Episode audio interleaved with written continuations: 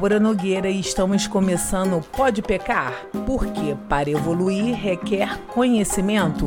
Olá, pecadores! Estamos começando a segunda parte do sétimo episódio do podcast Pode Pecar, onde estamos falando sobre o sexismo, preconceito ou discriminação baseado no gênero ou sexo de uma pessoa. E para falarmos sobre esse assunto, convidamos a professora de inglês e criadora do podcast Gata Vira-Lata, Natália Gerósia e a escritora e produtora do podcast Gata Vira-Lata, Estela Godoy. Oi, Débora, Olá, tudo Débora. bem? Obrigada pelo convite, um prazer estar aqui. Sim, muito obrigada. A gente está muito feliz de estar aqui conversando com você novamente. Talvez o assunto em si não deixe a gente muito feliz, porém é sempre um prazer poder ter uma conversa dessa com mulheres como vocês. Ah, muito obrigada por vocês terem aceito o nosso convite. E a gente vai começar perguntando o que é sexismo para vocês. Ui, sexismo. Bom, de acordo com o dicionário, é a discriminação baseada no sexo, né? Dos dois lados, tanto é, em relação do homem à mulher e da mulher quanto o homem. Mas, assim, o uh, homem reclamando de sexismo, vamos ser sinceros, não tem muita, não tem muito fundamento, né? Porque hoje em dia, por mais que a gente fale muito de igualdade, principalmente no trabalho, né? Porque sexismo no trabalho, é, assim, aqui na França, pelo menos é o que a gente mais vê, de maneiras mais escancaradas, de outras sutis, uh, mas ele está impregnado na sociedade de uma maneira muito profunda ainda, né? Sim, como a Estela falou na definição do dicionário, né? Esse, né? esse conjunto de preconceitos e discriminações que se baseiam no sexo ou até mesmo na orientação sexual. E o que a gente tem que focar muito é que a pessoa discriminada ela é colocada em uma posição inferior, numa posição subalterna. E somente pelo fato dela ser aquela pessoa, né? Dela ter aquele gênero. Obviamente, a gente vai focar na discriminação da mulher, né? Mas sim, acontece com homens, é, só que com homens a gente vê que o que acontece muito são com homens homossexuais, que são considerados mais afeminados, e aí eles acabam sofrendo também um tipo de discriminação. E isso já dá até para você concluir que a discriminação vem também da questão do feminino. E existe essa insistência em querer discriminar o que é feminino. Exatamente, a gente vai focar nesse aspecto. Vocês já sofreram o sexismo em algum aspecto da vida de vocês? Com certeza, de maneiras mais descaradas e inapropriadas possíveis. É, eu sempre trabalhei com muito homem, em um ambiente muito masculino. Quando Uh, no meu, um dos meus primeiros empregos, eu trabalhava com um expatriado e tinha um projeto de implantação de uma, de uma usina numa cidade e eu estava coordenando todo o, o, projeto. Então, assim, o sexismo, obviamente, eram só homens que estavam vindo para a instalação e eu tinha que coordenar tudo. O meu trabalho era basicamente a, a esposa que ia arrumar o apartamento, que ia entregar todo o lar. Então, é, o sexismo, eles vinham de maneiras mais descaradas, como se eles tivessem estivessem falando com a esposa do mais baixo nível, possa se dizer. Exemplos, não só porque assim teve uma experiência extremamente desagradável de eu ser realmente colocada contra a parede, é, mas aí entra não simplesmente no sexismo, mas numa agressão né? Que realmente é, a pessoa se acha no direito simplesmente porque é cliente, porque é homem, né? E eu vi uma mudança, por exemplo, de um dos meus clientes porque ele me viu fisicamente e me achou interessante e a partir daquele dia ele decidiu parar de fazer minha vida um inferno. Então assim, hoje em dia continuo trabalhando mais uma vez num ambiente extremamente masculino, trabalho com futebol. Então, piadas sexistas é o que não falta. Então ainda tem que ficar na mesa dando risada, fingindo que tá tudo bem, que tá tudo ótimo, né? Como, por exemplo, uh, piadas em torno do orgasmo feminino, sem respeito algum que tem uma mulher na mesa. Então, assim, mas afinal de contas, eu faço parte do grupo, tá todo mundo rindo, então eu tenho que ficar quieta. É engraçado. É muito né? complicado. A Estela falou do, né, do sexismo descarado. Eu passei muitas vezes por é, sexismo mais brando, mais assim, é, inserido na cultura. Por exemplo, minha primeira entrevista de emprego, eu tinha 20 anos, é, me perguntaram se eu tinha filhos e se eu tinha intenção de ter filhos. E eu tenho certeza que essa pergunta nunca é feita para homem.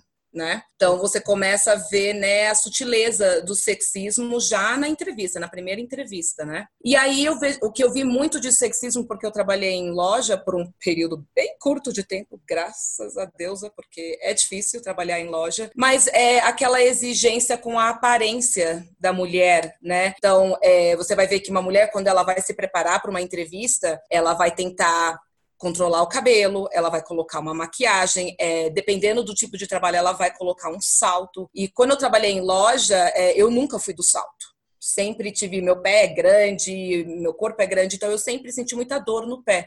Então eu ia com uma rasteirazinha, eu era caixa, então ninguém via o meu pé. E o gerente chegou a jogar na minha cara, falando: Ó, oh, você tem que fazer os negócios direito, porque eu até deixo você vir de rasteirinha pro trabalho como se fosse uma obrigação minha real de estar de salto, porque as vendedoras todas estavam de salto e, por sinal, tinha uma que tinha a minha idade, 20 anos, e ela tinha muitas varizes na perna, porque ela trabalhava fazia dois anos e venda e ficava de pé o tempo inteiro. Então, o sexismo, às vezes, ele não é tão descarado. Já tive descarado, foi com um coordenador em, já, já trabalhando em escola de inglês, que nem era brasileiro, ele era irlandês, e ele, na verdade, ele fazia muitas piadinhas, muitas piadinhas infame, uma atrás da outra. Como ele nem falava português direito, ele fazia muitas piadas com as recepcionistas, e eu via ele fazendo, né? Fez comigo, tá, mas comigo eu não dava, eu não dava atenção para ele, então ele não ficava tão em cima. Mas com as recepcionistas eu pegava ele fazendo piadinhas estúpidas o tempo todo. Então, é, é uma coisa que você também observa ao seu redor, porque nas escolas de inglês, particularmente, eu tenho sorte, porque dentro da escola de inglês é onde tem muitos homens gays, muitos homens progressistas, então eu não sofri, nos últimos cinco anos, eu não senti tanto sexismo do staff, né, da galera que trabalha. Às vezes de aluno, mas o aluno, na verdade, é que você faz uma pergunta para ele, né, sei lá, perguntando, ah, por que, que você acha que mulher não está trabalhando muito na ciência, na área de tecnologia? E eu já tive aluno falando para mim, ai, porque mulher não se interessa por essas coisas. Mulher gosta de outro tipo de coisa. Então, assim, ele não está querendo ser sexista. Tipo, eu fiz uma pergunta para ele e ele respondeu a opinião honesta dele. Porque está enraizado, né? Já está enraizado na cabeça. E isso não é nenhuma verdade. Porque a análise do currículo das mulheres cientistas é muito mais rigorosa do que da dos homens. E até por isso elas não conseguem ingressar no mercado de trabalho. Como o sexismo afeta o desenvolvimento da sociedade brasileira? É, eu acho que tá, é, o Brasil, né, assim como os Estados Unidos, o Brasil são países colonizados, né, pouco mais de 500, 600 anos, e começa aí, né, porque quem que colonizou? Foi o homem branco que veio da Europa é, procurando matéria-prima, procurando terra, procurando coisas diferentes. E o sexismo já começa ali no início, porque não vinham mulheres, viam homens. E quando eles chegaram aqui, né, as necessidades fisiológicas sempre falam alto, principalmente quando o assunto é homem. E que tipo de mulheres eles, eles acabaram né, estuprando? Foram as mulheres nativas da, da região. Então, as mulheres indígenas, elas já sentiram o sexismo a partir do momento que eles colocaram né, o pé ali. E aí vai para misoginia, para machismo, patriarcado e tudo aquilo. E aí depois você tem né, as mulheres negras é, vindo com a escravidão, que eram literalmente, é, enfim, um objeto de uso do homem branco, do senhor né? E isso vai se estendendo durante toda a nossa história, até o ponto que a gente chega, que a gente sabe que na sociedade brasileira, quem está na base da pirâmide é a mulher negra e a mulher indígena, né? que são as que sofrem não só com o sexismo, mas também com a questão racial, que é aí que você, que a gente começa a ver a necessidade de se criar a famosa interseccionalidade, que a mulher é, negra, indígena, ela vai sofrer o preconceito de ser mulher e pela sua raça, né? Tem um caso muito famoso que foi uma mulher negra que foi tentar arranjar um emprego numa fábrica de carros e ela basicamente ela não foi contratada e ela sentiu que havia um preconceito e aí ela entrou na justiça. E o que o juiz não conseguiu observar é que ela estava sendo discriminada duplamente, porque ele falou: "Ah, mas nessa fábrica se contrata homens negros, né, que estão na parte né, de mão na massa, né, de, de construção, e tem mulheres que estão ali no secretariado. Só que, no entanto, eram homens negros e mulheres brancas. Na, na, parte de secretariado, porque tem muita questão da imagem, né? A mulher está no secretariado porque ela é, né, aquela imagem, aquele sorriso, seja bem-vindo. Então, você repara que é, isso vai construindo uma sociedade que ela é sexista, ela é racista, ela vai excluindo as mulheres, né? Dependendo, é, porque mulher é associada ao quê? A babá, a empregada, é, a mulher negra mais ainda, porque ela é considerada totalmente só capaz de ser subalterna aos outros. Então, é, isso destrói uma sociedade. E aí você vem numa sociedade como os Estados Unidos, aonde é óbvio que existe sexismo, mas é, com a sua maioria nós temos mulheres brancas aqui e elas lutaram com unhas e dentes para ter o seu lugar.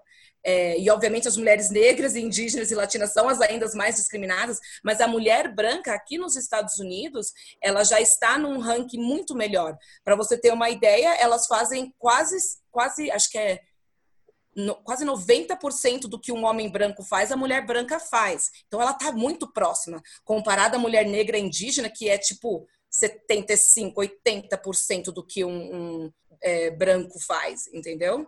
É, eu acho assim que falando de sexismo de maneira geral, não só no Brasil, a mulher era afetada Uh, pegando gancho, como a Natália falou, muito ligada às que, uh, nosso trabalho está muito ligado à questão da saúde, educação. A base principalmente agora nesse momento de pós-pandemia, a gente vê que saúde educação realmente é o que motiva o país que tem que ir para frente. E esses são os trabalhos tipicamente femininos, são os trabalhos tipicamente menos remunerados. Então, uma, tem uma reportagem muito interessante que eu estava vendo sobre sexismo, e uma, a entrevistada falou que a gente não deveria pedir por igualdade, mas simplesmente ser respeitada das nossas diferenças. Porque mulher, a gente é mãe, então, o sexismo passa, por exemplo, como a Natália mencionou, uh, na entrevista de emprego, você pretende ser mãe quando? Isso qualquer mulher já escutou numa entrevista de emprego. Quando você precisa ser, quando você pretende ser mãe?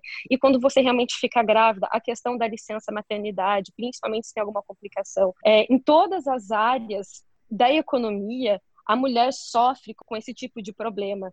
Então, as nossas diferenças uh, biológicas ainda são usadas massivamente no mundo inteiro para justificar é, a nossa opressão. Então, tem que fazer, eu acho que quando, por exemplo, a Alemanha de exemplo, onde o salário de professores e de médicos é o mesmo.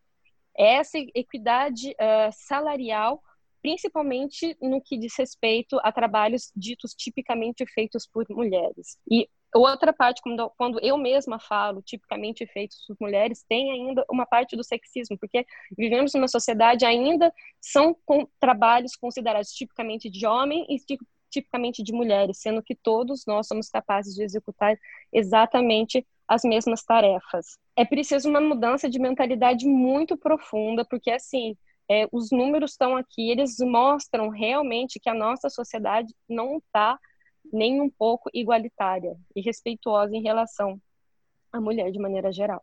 Não só no Brasil, como na França, nos Estados Unidos, no mundo inteiro, né? Verdade. Engraçado que, de forma sutil, é, o sexismo também aparece no mercado de trabalho com a preocupação que o homem tem com o nosso período menstrual. Que ele sempre tem uma piadinha para fazer em razão ao nosso humor. E isso nos constrange e é muito ruim pensando que é assim um mercado de trabalho criado por homens para homens, é óbvio que o período menstrual de uma mulher vai incomodar. Porque é, não é como se o homem também não tivesse picos hormonais, já é provado que ele tem. Mas porque o da mulher é explícito com a questão do sangue, né, e a questão da cólica, é, eles usam isso como arma para falar: ai, deve estar naqueles dias. E assim, eu tenho certeza que todas as mulheres já escutaram isso de outros e elas mesmas já falaram: "Ah, eu tô naqueles dias, não mexe comigo". Entendeu? Então também é uma coisa que está na nossa mentalidade no, no geral. E aí o homem é óbvio que ele vai usar isso a favor dele, afinal,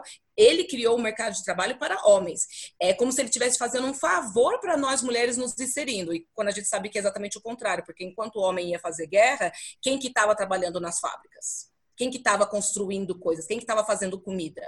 Quem estava plantando? Quem estava construindo? historicamente falando, antropologicamente falando, é, a mulher, é, é, tudo que é relacionado ao feminino, principalmente a menstruação, gravidez e geração de vida, sempre foi um tabu, né? E isso a gente vê, como a Natália falou, em relação aos uh, homossexuais que sofrem preconceito por ter esse seu lado feminino mais aflorado. Então, não é um sexismo única e exclusivamente contra as mulheres, mas é assim, é tão profundo que vai no, acho que no fundo do nosso ser, que é tudo que é ligado ao feminino de maneira geral, como se existisse uh, uma forma de incompreensão. E isso a gente vê, por exemplo, a gente ainda tendo que esconder e ficando constrangida de pegar um absorvente para ir no banheiro trocar, sendo que é uma coisa natural, a gente tem todo mês, então assim, tem uma hora que a gente tem que falar, olha, cara, vocês têm que aceitar, né? Aceita que dói menos, a gente assim, o mundo é assim, a gente tem que aceitar quais são as nossas diferenças, porque realmente é natural. Não tem como a gente mudar a nossa natureza, quem nós e, somos, né? E quando a mulher, por exemplo, ela se masculiniza, né? Vamos dizer, é, seja ela lésbica ou não, é, porque né, existem muitas lésbicas que se masculinizam, mas também existem mulheres heterossexuais que também se, se, se masculinizam.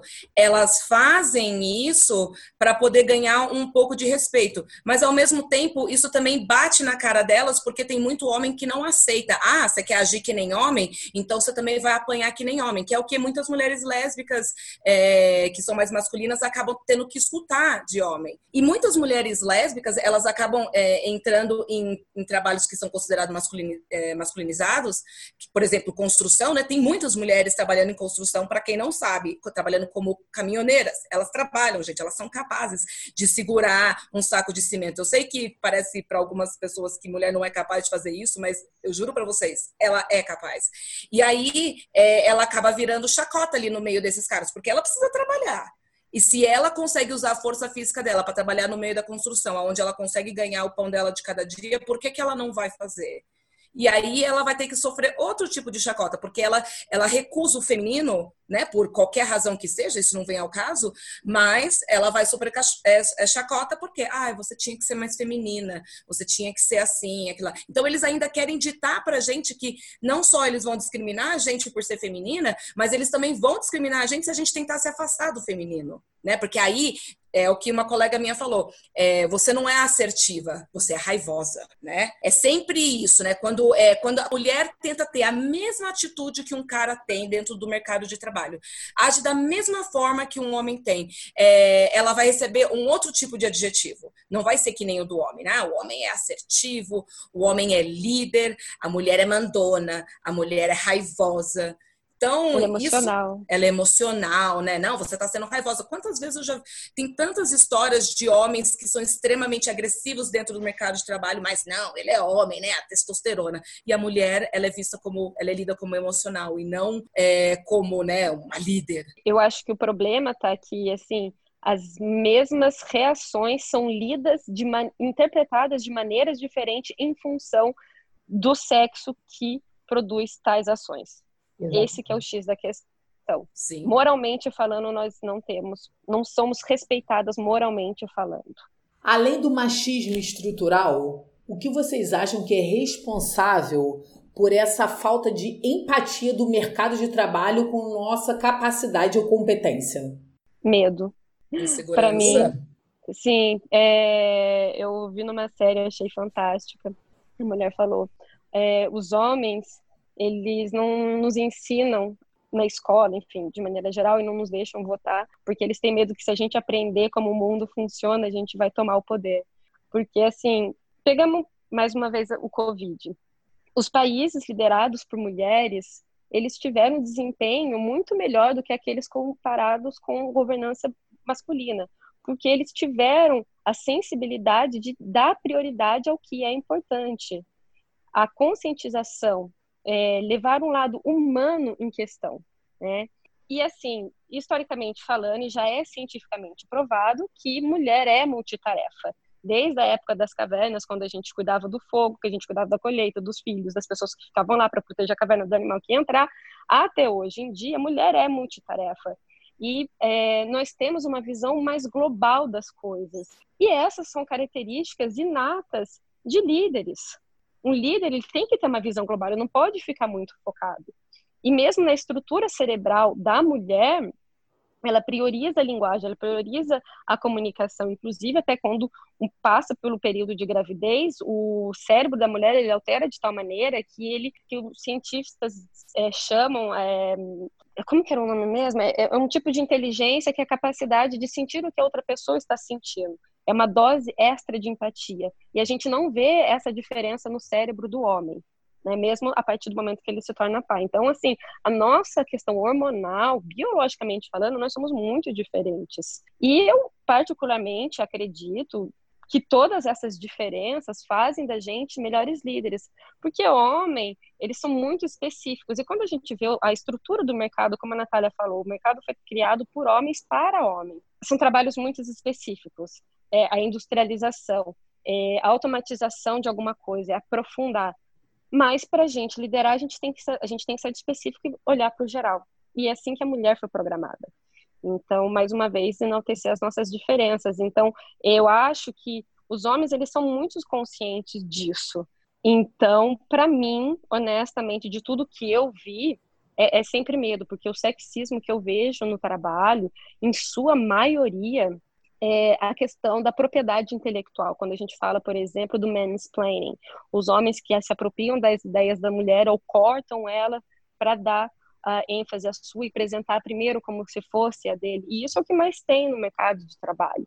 Então, assim, estruturalmente falando, é, tem esse receio do homem em relação à mulher. Quantos processos a gente vê, por exemplo, na história de homens que se apropriaram do trabalho de mulheres? Ou, por exemplo, a, a, a psicanalista Karen Horney, que é da mesma época do, do Freud, ela foi excluída do clube do Bolinha e que ela fazia também pesquisa sobre neurose, só que ela tinha um outro approach, ela estava assim, não, cara, tipo, não é só ligado à mulher, porque na época eles estavam falando histeria, é, fazendo, é, voltando a Hipócrates, que é o sufocamento da matriz, então, assim, é ligado ao feminino. E ela tá assim, não, a histeria não é só ligado ao feminino, é a neurose. Então, assim, são, homem também tem, não é ligado ao feminino. E hoje a gente sabe que é, realmente a neurose é atribuída aos dois sexos. E que ela já estava falando lá naquela época, 1800 e bolinha. Então, assim, é, intelectualmente falando, outra prova de que homem tem medo de mulher. Revolução Francesa, ela só aconteceu por causa de mulher, porque a França estava naquele caos total, ninguém tinha comida, e assim, a, a mulherada se, se, reuniu, foi marchar de Paris até Versalhes para pegar o rei e trazer ele para Paris para assinar o, o direito do homem, que é o que funda né, o, o conceito praticamente de, de, de, república. E naquela mesma época tinha Olympe de Gouges, que participou que fazia parte do Congresso que é, escreveu o, o, direito e as obrigações do homem. Nesse documento ele fala: o homem é racional, o homem é o líder, a mulher, a, a mulher é emotiva, a mulher é irracional, possa se dizer, entendeu? Uh, e ela não, pera lá, a mulher não é, a mulher também é racional, ela tem foco e ela fez o papel, o direito da mulher. E o que aconteceu? Ela terminou guilhotinada no processo de acusação de, do, do, processo, é só acusação, não tem absolutamente nada de defesa. E depois da Revolução Francesa, os homens ficaram com tanto medo das mulheres que as mulheres saíram com menos direitos do que elas tinham antes. Aí elas perderam o direito à propriedade privada, elas perderam uh, o direito de se reunir. Reunião com mais de cinco mulheres ficou proibido. Tamanho era o medo dos homens da mulherada se reunir. Então, e... honestamente, para mim, é medo. Eles têm medo da gente, e... porque a gente é capaz pra caramba. A Estela chegou num ponto que eu acho que as pessoas esquecem muito, né? A gente fala de machismo, né? E as pessoas pensam muito na cultura. Não, culturalmente nós somos machistas. Gente, as nossas leis são machistas. Elas são criadas, mais uma vez, por homens para homens. Então, é, acho que as, é, muitas mulheres esquecem que até os anos 60 a mulher precisava pedir autorização ou do marido ou do pai para trabalhar, para viajar, para Qualquer coisa que você possa abrir realmente conta abrir conta em banco. Então, é, é, é, a questão ela é cultural, mas ela também é sistêmica. A, a sociedade foi criada assim. Então, né, quando você vê a linha do tempo de leis que foram criadas para é, impedir a mulher de ter uma vida pública ou de sequer se expressar, é, você vai vendo que na linha do tempo, tipo, basicamente o que a mulher está fazendo na, no movimento feminista é tentando tirar essas leis. E é uma lei pior do que a outra. É, é chega ao ponto de mulher, até os anos 90, mulher e criança ser, ser considerado incapacitados uma vez que o homem larga elas. Isso era uma fazia parte da lei. Ele era, a mulher ela era considerada incapacitada se o homem largasse ela. Então, se ela ficasse, né, a Deus dará. Então, isso está muito no sistema. Então, você. E aí você vai, por exemplo, eu tenho uma amiga que mora no Catar, que é um país muçulmano. Ela, ela falou, infelizmente, é, apesar ela é expatriada, então as leis não se aplicam tão bem para ela, apesar dela ser uma mulher muçulmana. Mas, infelizmente, a mulher do Catar, ela não tem direito a ficar com os filhos, nem a propriedade é, quando ela se divorcia. Então, a lei ainda trabalha para o homem homem. Então, as pessoas vão falar muito sobre machismo cultural, porque é comportamental, mas está ali, a lei não permite ela fazer as coisas. A lei vai impedir ela, né? Para uma mulher acusar, em países muçulmanos, para uma mulher acusar um homem de estupro, ela precisa de quatro testemunhos quatro. Como? Entendeu? Então, eu acho que a gente tem que voltar também a ver dentro do mercado de trabalho para ver o que, que eles consideram assédio. Porque, por exemplo, Assédio sexual, as pessoas acham que é a pessoa encostar em você. Mas não, existe o assédio sexual, como o caso de uma amiga minha. Ela, ela, eu, ontem eu conversei com ela e ela me descreveu um assédio que ela passou na empresa, no qual um, ela era nova na empresa, o cara já estava meio de olho ela desde o início, e aí, quando ele viu uma foto dela do WhatsApp e viu que era uma foto assim sensual, bonita, ele já começou a questionar ela: ai, por que tão linda nessa foto? E aí o cara começou a mostrar a foto dela para todo mundo dentro da empresa. Olha, vocês viram a foto dessa moça? Vocês viram como ela, como ela tá? E isso começou deixando ela cada vez mais tensa. E aí ela foi questionar ele, falando: Olha, seguinte, uhum. ela bloqueou ele do WhatsApp. Falou, e aí ele veio questionar ela, né? Porque homem não, não gosta de ser bloqueado ou questionado. Ele foi questionar ela por que, que ela fez isso. Ela falou: Se você precisar falar comigo, você me manda um e-mail, você vem na minha sala. Você não precisa falar mim, comigo pelo WhatsApp porque é pessoal. E ela ainda jogou um tipo, eu preciso desenhar para você, e nisso o cara ficou louco, ficou assim, é, de ser questionado, de ser, enfim, achado que estava sendo chamado de burro, e começou a fazer a vida dela um inferno na empresa. E aí foi do desse jeito sexual para o profissional, porque ele começou a inferiorizar ela profissionalmente dentro da empresa. Então, assim, é, assédio sexual não é só alguém encostar em você, é como a pessoa olha para você, é como ela comenta as coisas sobre você você e não tem nenhuma intimidade. Ela começa a te importunar.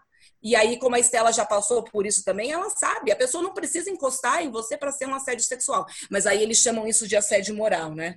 É sexual também, porque ele tá falando da sua beleza, ele tá falando do seu corpo, ele tá colocando o seu corpo na linha. E aí, quando você rejeita o cara, aí ele vai pro profissional. Né? Ah, ela é incompetente, ela não sabe fazer isso. Aí fica todo esse climão e todas as pessoas, a gente tem medo, né, de perder emprego, né? Ninguém quer perder emprego nessa economia. E aí você fica receoso de falar com o seu chefe, e aí, quando você fala com seu chefe, você pode ter algumas reações. No caso dela, os chefes pareciam indignados e falavam assim: não, isso é um absurdo, não pode acontecer. Mas pergunta se o cara foi advertido ou demitido. Não, os donos tiveram uma conversa com o cara e o cara ainda, mesmo depois da conversa, ainda foi questionar ela de novo. Porque, obviamente, ele não foi advertido de uma forma severa. Porque se tivesse sido, ele jamais teria olhado na cara dela. Mas não. Ele continuou querendo questionar ela. Então, eles se sentem tão intitulados que eles podem nos coagir psicologicamente e sexualmente. E aí as pessoas falam: ai, mas ele não encostou em você. Então, também está ali dentro do trabalho. O que, que é assédio sexual? O que, que é assédio moral? Nesse caso, eu acho que precisamos de mais leis protetivas, né? Queria agradecer a participação de vocês. Queria que vocês informassem as redes sociais. Estela, fala do seu livro, Quando que vai estar à disposição no Brasil? Conte-me tudo. Ai, obrigada. Então, gente, meu livro, Viajante, Uma Jornada Dentro de Si, é mais ou menos como a gente está falando aqui, né? Se conhecer como ser humano.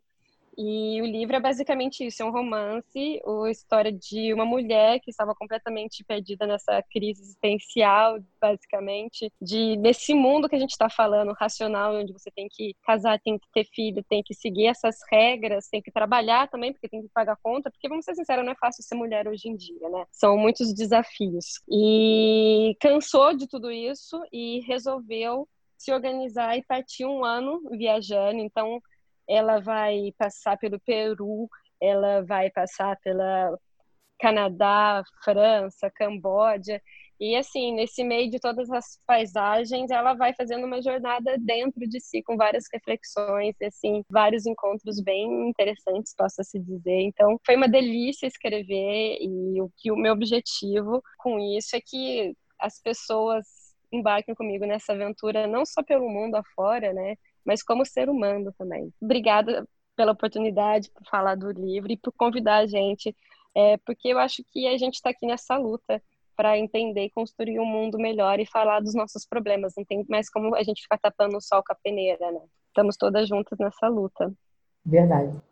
Gente, o podcast Gata Vira-Lata é um podcast dedicado para a mulher, é, do passado, do presente e do futuro. A gente usa a história e a antropologia, mas a gente volta muito à atualidade, justamente para entender essa atualidade. Então, é, vocês podem encontrar a gente no Instagram, que é onde ele é mais badalado, que sou eu que manejo, gata.viralata. E você vai achar a gente em várias plataformas streamings, né? A gente está no Spotify, a gente está no Apple Podcast e também no Buzzsprout. E também gostaria de divulgar o meu blog pessoal, que é Mulher na resistência.wordpress.com. É, tem uns textos bem legais que eu já escrevi, focado realmente sempre na mulher, porque eu acho que como nós, mulheres aqui, que somos detentoras de conhecimento, de estudos, e a gente procura sempre se melhorar, é, eu acho legal a gente dividir isso com outras mulheres. Eu não quero converter ninguém ao feminismo, mas eu quero fazer as pessoas pensarem sim. E eu queria deixar aqui também é, o meu Instagram, é, onde tem o um link para vocês poderem comprar o livro, quem quiser, é, estela.godoy. Estela com L só e S mudo. E se você curtiu esse episódio, vá até o nosso Instagram, arroba podepecar com demudo e deixe seu comentário na nossa última foto. Muito obrigada e até a próxima!